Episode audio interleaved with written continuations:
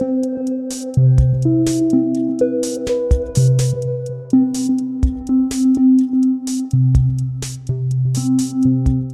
to Inspired, a production of Interfaith Voices. I'm your host, Umbreen Khan.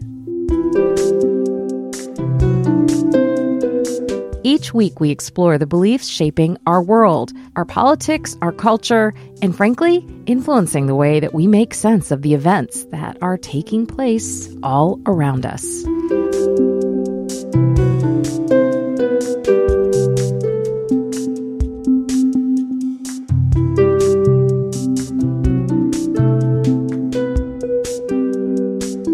A few weeks ago, I started noticing a number of articles with a similar headline and citing some, well, questionable data. I first spotted it in the Christian Post. It's an editorial with a startling headline Who Are the Innocent Palestinians? It's one of a series that led me down a rabbit hole. And this particular one was written by an American born Israeli settler who identifies as Orthodox and runs ministries to build Christian evangelical support for the State of Israel. Since the 1940s, the religious political movement, known as Christian Zionism, includes many organizations and voices. It's a movement that Christian theologian, author, and occasional preacher, Kelley Nikondeha, understands on a personal level. I was born into what was a Catholic family. But early on, my parents then moved into a Christian evangelical, non denominational uh, church. And so much of my formation happened in these Christian evangelical spaces. The phrase she heard most often was the Holy Land. Very seldom did, was it ever Israel. Never did I hear Palestine. It was always the Holy Land. When I got older, after college, I picked up a book on the modern Middle East. I was so surprised that there were other people, Palestinian people, that also were in the land. I mean, it was like, oh, there's these, there's a whole people group that I never ever heard in my growing up. And I really felt the need to right that wrong. you know, to make sure that I never erased them when I spoke of the region the way that they were erased from my childhood. Like I was never given that. But my children obviously know the stories. They know Palestinian men and women. They, you know, um, I want to make sure that they are not invisible in the stories that I tell, but they certainly were invisible in my childhood. Mm. For three decades, Nikondeha has been traveling to the region, building relationships and writing about the people she meets with the hope that American Christians like herself and her children have a different story than the one she heard growing up. In October 2022, her book, Advent in Palestine, was published by Broadleaf, an imprint of 1517 Media. This year, she's being called to help Christian congregations revisit the stories they heard growing up around the Advent season, along with the ones they might have missed. On December 3rd, she was standing in a pulpit, guest preaching to a community that is, like many of us, trying to make sense of the biblical stories invoked during the season of Advent. She joins me on our studio line to share her experience and the journey that led her to write about Advent in Palestine and what she found when she stood in front of that congregation. Kelley, welcome to Inspired by Interfaith Voices. It's a pleasure to have you. Well, thank you for inviting me to share a conversation with you today. Kelley, I'm so interested in hearing about your experience this past weekend. So, it is Advent, and for Christians who observe, Tell us again, for those of us who are not within the tradition, what is Advent? I'm suspecting many people think about like I do. You know, the season is coming when you go to the grocery store and you look to the left or the right and you see, and I confess, uh, Advent calendars. In fact, I almost picked up one because it had little treats and goodies in it, not just for the family, but also for our, our canine friends. There's this commercial treatment of Advent. There's also a spiritual and religious um, uh, undercurrent to the story that can sometimes get lost in the rush to Christmas and the holiday giving that so many of us associate with this time of year? Well, you have named one of my sore spots when it comes to Advent. Uh, but first, Advent is the four weeks leading up to Christmas. Our Christian tradition holds that Jesus was born on Christmas or Christmas Eve. And so the four weeks leading up to that are a time of celebrating or preparing would be a better word, preparing for that arrival. And so this is the time when we read from our New Testament the stories that Matthew and Luke, the gospel writers, have given us about the birth of Jesus. And we reflect on those stories. We look for signs of hope, joy, light. Um, these are the themes you will typically hear as the church celebrates these four weeks in preparation for the arrival of Christmas and the Christ child. Now, as you mentioned, this has been incredibly commercialized um, over the last set of years. And like, just like you said, I go into the grocery store, I go online, and everybody seems to have some kind of curated advent calendar marking the time, you know, to, to the holiday. But I often think of it as a twin to the season of Lent, which is where people in my tradition uh, observe 40 days leading up to the Easter, you know, the recognition of the death and resurrection of Jesus.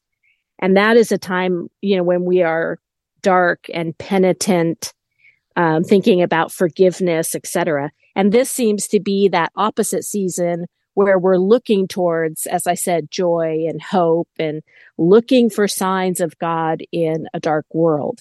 But often it has become um, kind of more magical and light and people talking about wanting gentleness and rest, which is so at odds with the actual Advent stories that my tradition has preserved. I understand you are an occasional preacher and you are often, especially around this time of year, preaching and engaging and having those conversations. Tell me a little bit about what you found this past week. I was invited to speak at a local congregation in a huge retirement community out here in Arizona.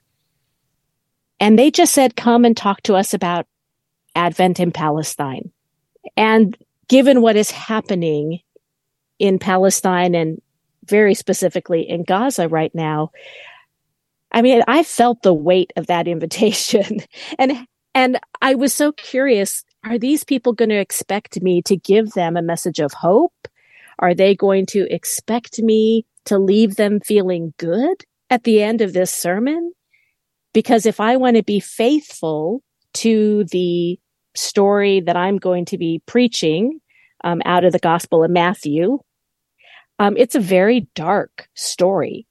Um, it is the story of Herod, who was the basically he was the king of the region of Palestine at the time. He was the one who controlled the military and the economy, and he was under Caesar, you know, the Roman emperor, but really he ran the show in Palestine in the first century. And this story is of Herod killing the innocent children in Bethlehem and the surrounding regions as he was searching for the one singular Christ child. And I was like, how do I preach that and not be honest about what was happening in Bethlehem in the first century and what is happening today in Gaza? That is not a feel good sermon. That is not I'm not set up to leave people feeling happy when they walk out. Mm. But I felt really that the call to be faithful to both the the story that I had been given and the people that I so love and care for in the region. And so I took it as an opportunity to say, here are the dynamics of imperial violence. This is what it looked like in the first century when Herod did it. And it looks so similar to what we see happening um, when the state of Israel, with the support of the U.S., does it in Gaza. And that's a very uncomfortable thing to say from the pulpit. But I felt like I owed it to the people in Palestine to speak the truth and that this is what violence does. You know, in the day, Herod could have been very, very focused. Uh, he had an amazing surveillance apparatus for the time. He was famous for it.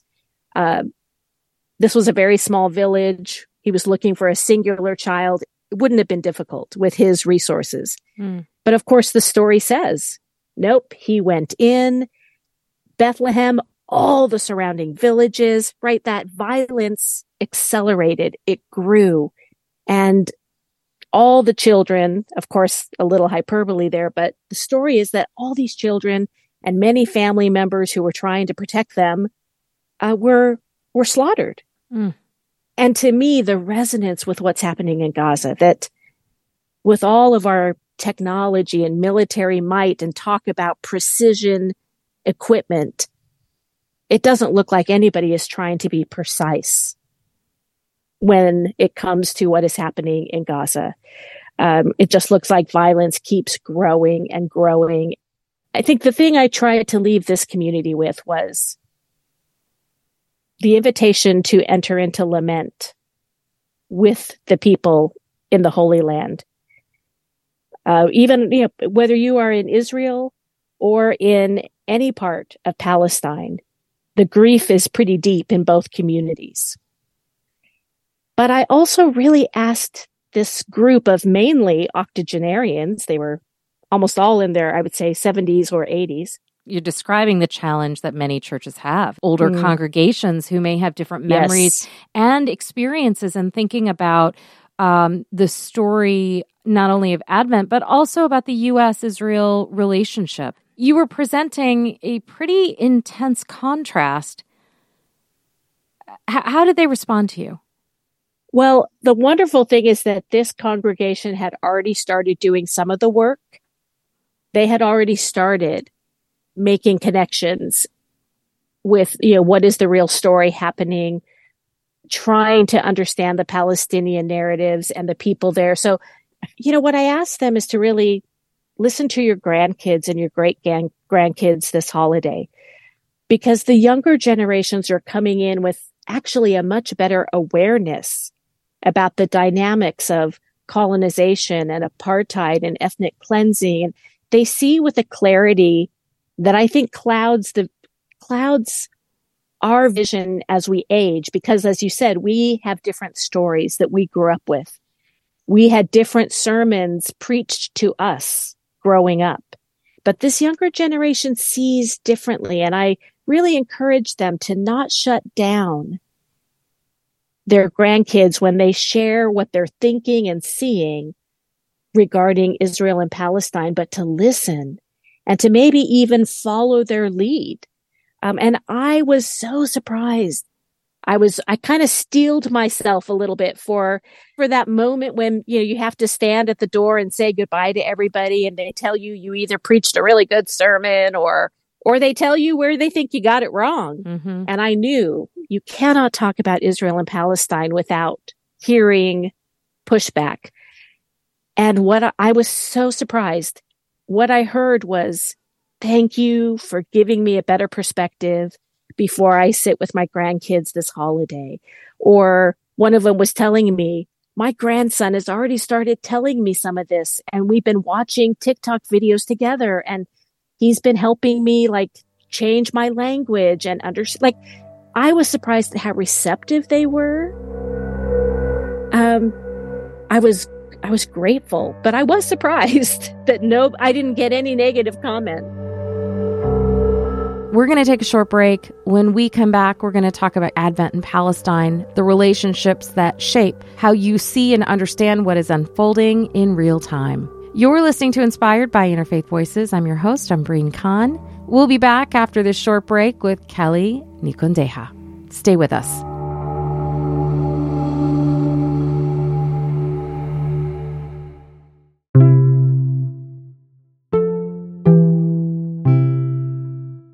Hi, friends. I hope you're enjoying the show so far. I just want to say thank you. Thank you for listening. Thank you for being part of our community. I don't know if you know this, but we are on the air all the way from Richmond, Virginia to Ketchikan, Alaska, and in so many places in between. We're a national show, and we are a small and mighty team committed to bringing you stories and sounds from around the world that convey not only the diversity and the pluralism of our country, but the beliefs that are shaping our world, our politics, our culture, and the ideas that sustain us and inspire us to think about where we are going. And that brings me to this question. If you value us, if you enjoy listening and appreciate what you're hearing, I want to ask you to take a moment to consider becoming a sustaining member of Interfaith Voices or make a one time donation at interfaithradio.networkforgood.com. That's interfaithradio.networkforgood.com. Thank you, and let's get back to the show.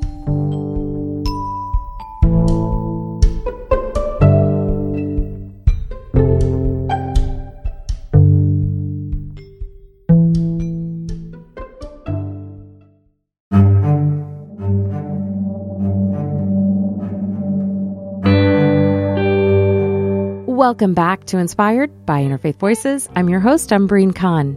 If you're just joining, my guest this week is Kelley Nikondeha. She is the author of Advent in Palestine Reversals, Resistance, and the Ongoing Complexity of Hope. She's also the author of Defiant What the Women of Exodus Teach Us About Freedom and of Adopted The Sacrament of Belonging in a Fractured World. Nikondeha travels between the southwest of the United States, Burundi in East Africa, and the Middle East often. In her writing, her belief about embodied justice and liberation theology comes through, along with her experiences and relationships doing community development work. These lessons find their way into sermons that she'll deliver, especially during the Advent season. Nikondeha is an occasional Christian preacher before the break, she described the reaction of preaching to a congregation of mostly octogenarians based in a retirement community in Arizona. Her message echoes her writing style, weaving back and forth between the biblical history of the past and its relevance to the present. Let's get back to the conversation. Kelley Nikondeha, what is your connection to the Holy Land? As somebody who has grown up in the Christian tradition, we definitely have a connection to the Holy Land. You know, many of our holiest sites are there. And so I think for me, I grew up with these stories and they were in Jerusalem and Bethlehem and Samaria and Sepphoris and all these different places were part of what I read in my Bible, what I studied as a student of the Bible and when I went on to become a theologian. And this is the terrain that matches my text. As I got older, I started to realize, oh, there are some political dynamics afoot. And so then I started to actually read and educate myself um, beyond the Bible that I grew up with and looking at what is actually happening Tell me a little bit about your spiritual journey. Well, I was born into what was a Catholic family, but early on, my parents then moved into a Christian evangelical, non denominational uh, church. And so much of my formation happened in these Christian evangelical spaces. Uh, so that is where I came from. wow. And how did it, growing up, how did how how did you learn about you know the present day Israel and and mm-hmm. Palest- Palestine or or the occupi- occupied Palestine Palestinian territories? I heard about the Holy Land. Very seldom did, was it ever Israel. Never did I hear Palestine. It was always the Holy Land. And it was usually in the context of going to the Holy Land for that once in a lifetime trip. Uh, which ironically I never was interested in growing up. that was, that didn't entice me. But that's what, you know, the Holy Land and that's where the Jewish people are and that's where Jesus grew up. So when I got older, um, after college, I picked up a book on the Middle East, the modern Middle East. I was so surprised that there were other people, Palestinian people, that also were in the land. I mean, it was like, oh, there's these, there's a whole people group that I never ever heard in my growing up. And I really felt the need to right that wrong, you know, to make sure that I never erased them when I spoke of the region the way that they were erased from my childhood. Like I was never given that. But my children obviously know the stories. They know Palestinian men and women. They, you know, um, I want to make sure that they are not invisible in the stories that I tell, but they certainly were invisible in my childhood. Then I started studying the political rea- modern political realities. That's when I started to realize, oh, wait a minute. There are Palestinian people I always knew there were Jewish people, but I didn't realize, oh, there are Palestinian people. And to start to really pay attention to what was happening, I've been a student of the region for over 30 years. Mm. Um, I've now traveled there and, you know, spent time there, but I also have deep friendships with Messianic Jewish friends, Christian friends, um, Muslim friends who live in the West Bank, East and West Jerusalem, uh, in the north of Israel. And so those relationships have also really deepened my understanding of what it is uh, to call this place home and to to struggle with these realities on the ground. What is a messianic Jew? A messianic Jew is a Jewish person who has embraced Jesus. And so they hold to both their Jewish practice and elements of Christianity um, making them a, a, bit of a hybrid, you know, straddling these two communities. Hmm. Kelley, you shared earlier that you have members of your family who very much still identify as Christian Zionists and believe that it is critical to support the political state of Israel for biblical reasons. Families like yours and mine, and many, I imagine, of our listeners are diverse and not a monolith. Yours is no exception.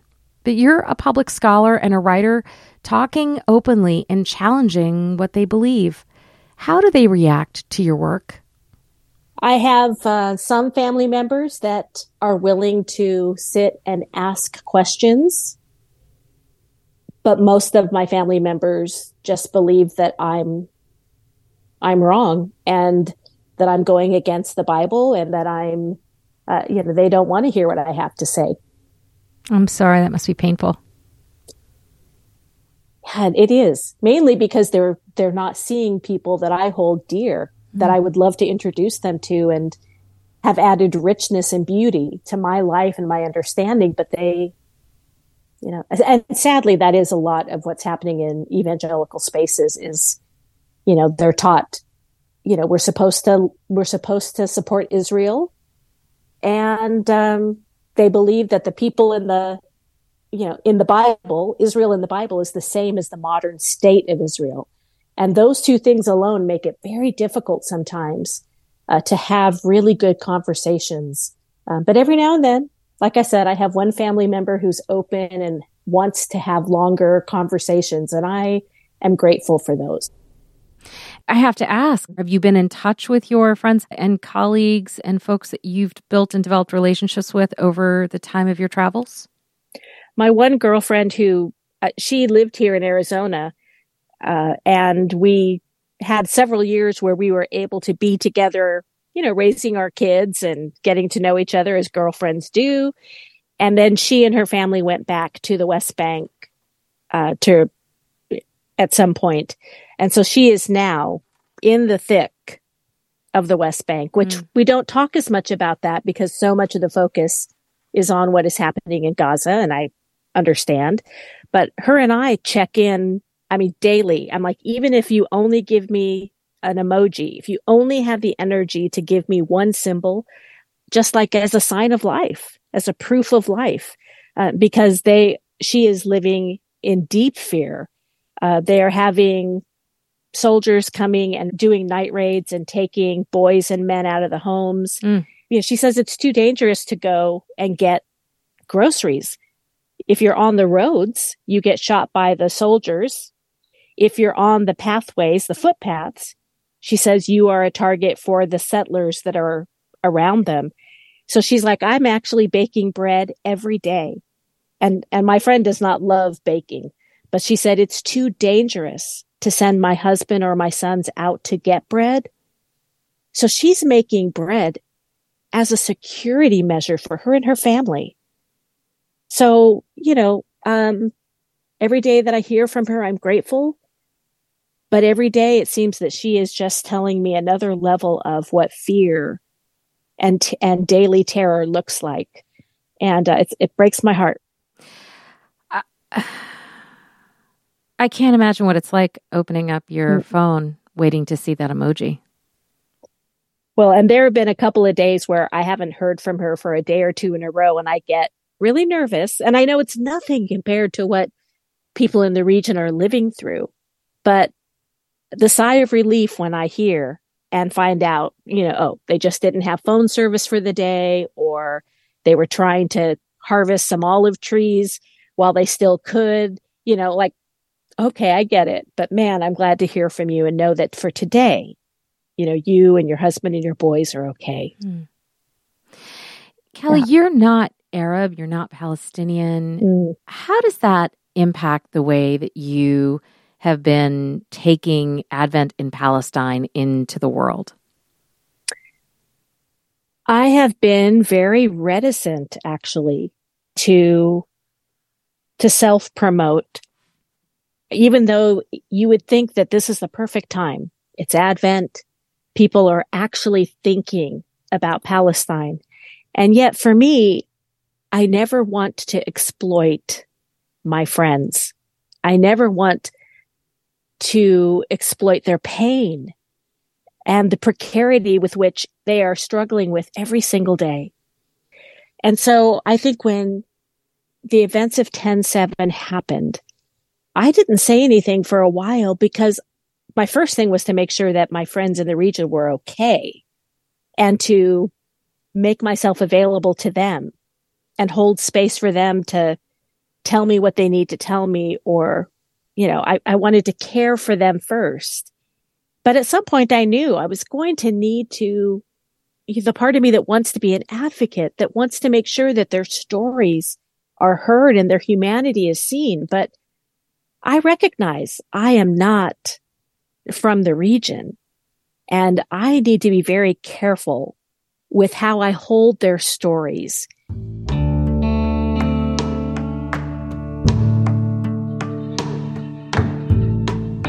It was really my girlfriend in uh, in the West Bank that said, "Listen, I want you to tell them." And she gave me a couple things please tell them from the pulpit on Sunday this. She wanted people to know that she bakes bread as a security measure. She thought that was important for people to know, like, this may be a simple thing, but this is how scared I am that it has changed the way I feed my family. Mm. She wanted me to tell them that soldiers are coming in the middle of the night and taking men and boys. And that every night she goes to bed terrified that she might not see her boys in the morning. Mm. And she just wanted people to know, like, I want to live in peace. I have Christian friends. I have villages not far away where Christian Palestinians live. Like, I want to be at peace, even with my Jewish neighbors. But right now, we are so terrified.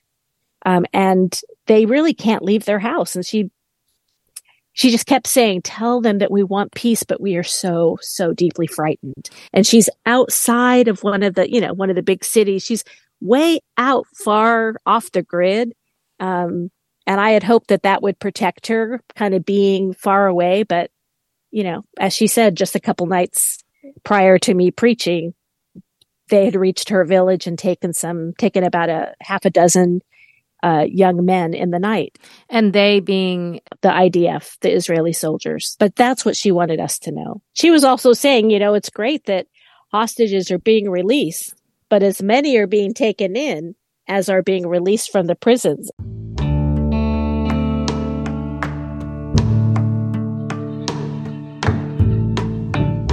I have been hearing stories of both male and female peacemakers, uh, some in Bethlehem, some from down in Hebron and other areas up north, uh, being, you know, basically, we would say kidnapped in that they are being taken out of their homes, dragged out of their homes mm. preemptively.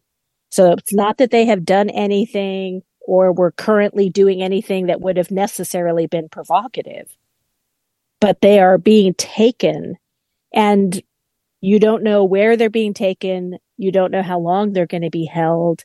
Um, one is a well-known um, non-violent practitioner. So this is somebody who believes in non-violence and teaches non-violence um, throughout the you know uh, his community, and was uh, scared into hiding to protect you know himself and his family. So it's really hard to hear that even those that would stand for peace have become targets. Um, maybe I shouldn't be surprised, but it just felt like another hit to the heart. Mm-hmm. You've been getting information about things that are happening that I have not heard of. I'll be c- candid and honest with you. Like, are you seeing these stories reflected in the news that we're getting about what's unfolding in the West Bank? No, I don't hear people talking about really what's happening in the West Bank much at all, let alone with the granularity that I hear from my friend, right? I mean, she's the one who's telling me this is what's happening in my village. I mean, we're, we're off the grid and it's happening to us. Um, every now and then I'll hear something like, Oh, there's been some shootings in the West Bank. Like I'll hear something that I'm like, okay, that's what she's been telling me about. But it's, it's very infrequent and it's never something that is dialed down on and really explored. And I think in part because so much is happening in Gaza that that is where most of the, the reporting is. But things are really difficult in the West Bank too. Yeah, and you mentioned armed Israeli settlers that have received assault rifles and the, you know, deputizing essentially of settlers into yes. the IDF, which is interesting because my understanding is that many settlers do not serve in the IDF. Mm-hmm.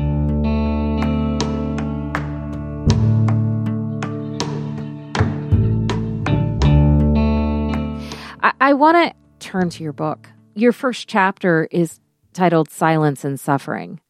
As it takes readers back into that period of oppressive occupation and the experience of suffering, what lesson do you draw today?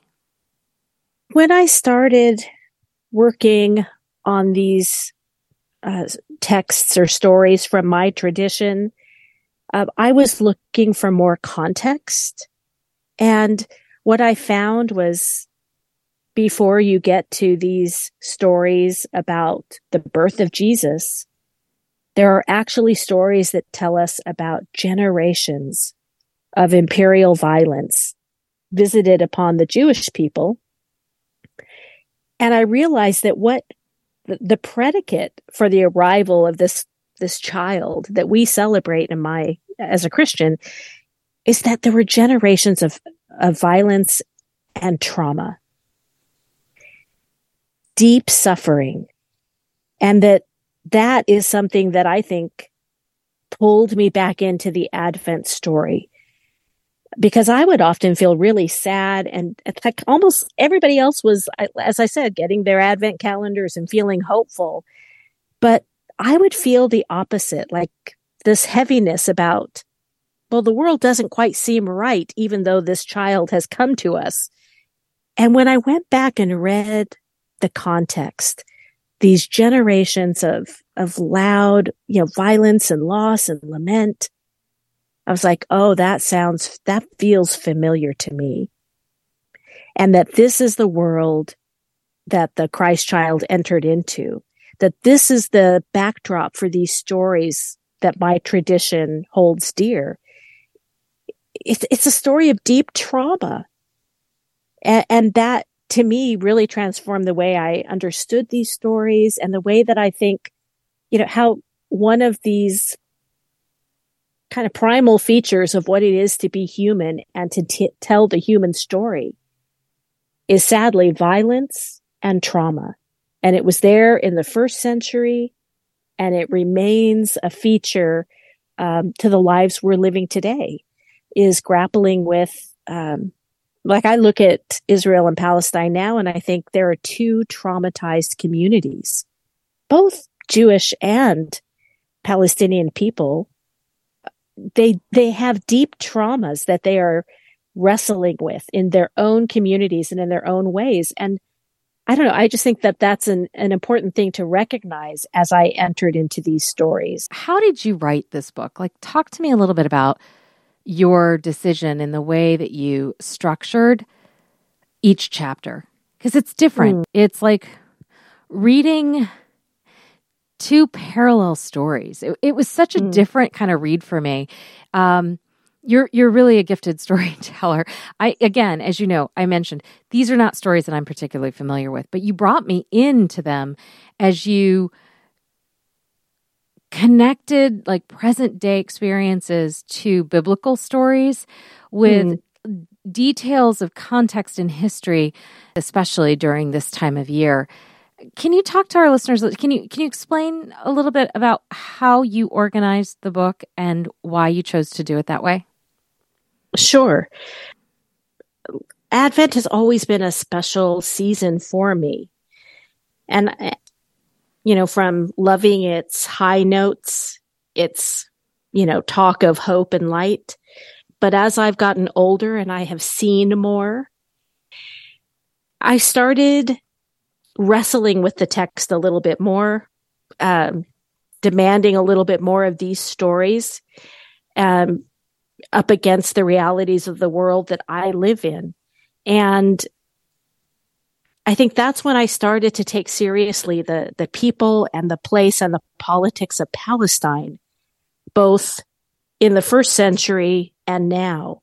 And there was something about that that I don't know, it, it allowed me to see things that I hadn't previously seen, uh, like suffering and trauma and um, imperial violence, like naming it and seeing that that dynamic and that pattern um, all the way back in the first century up till now.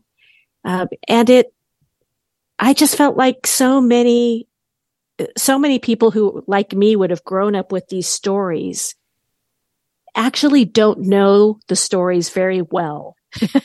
they have never taken the, the land seriously or the people seriously or the politics seriously to understand that we are given stories by these two gospel writers that talk about violence and economics and all the things that we're pressing upon the actors in these Advent stories. And it actually makes it much richer to, uh, to me to read those stories now because I'm like, oh, they struggled with debt and we are under economic duress.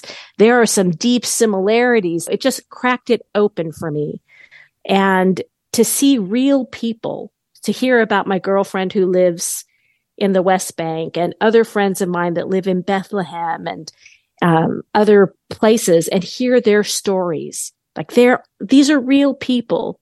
And I tried to do that when I wrote this book to connect what had happened and what is happening, hoping that people would not only see the Bible story better, but would see the people of Palestine maybe for the first time and would never forget them the way that I will never forget them. You said to me when we were talking earlier, Christmas is canceled. Right. Mm-hmm. The patriarchs uh, from the, the Christian churches uh, in Jerusalem a couple weeks ago wrote a letter basically saying that they are canceling Christmas. They are not going to do uh, tree lightings parades, all the displays that they traditionally do, that they were taking their energy and shifting it from celebration towards lamentation, really. And there was an invitation for the worldwide church to join them. And, and just down the, the road from Jerusalem, down in Bethlehem, in a Lutheran evangelical church, their nativity display this year is underneath rubble, right there in their sanctuary. There is the baby Jesus wrapped in a keffiyeh. There are the different, you know, the, the wise men and all the different players that we normally see in a Christmas scene amid the rubble. And so the patriarchs are telling us that Christmas is canceled.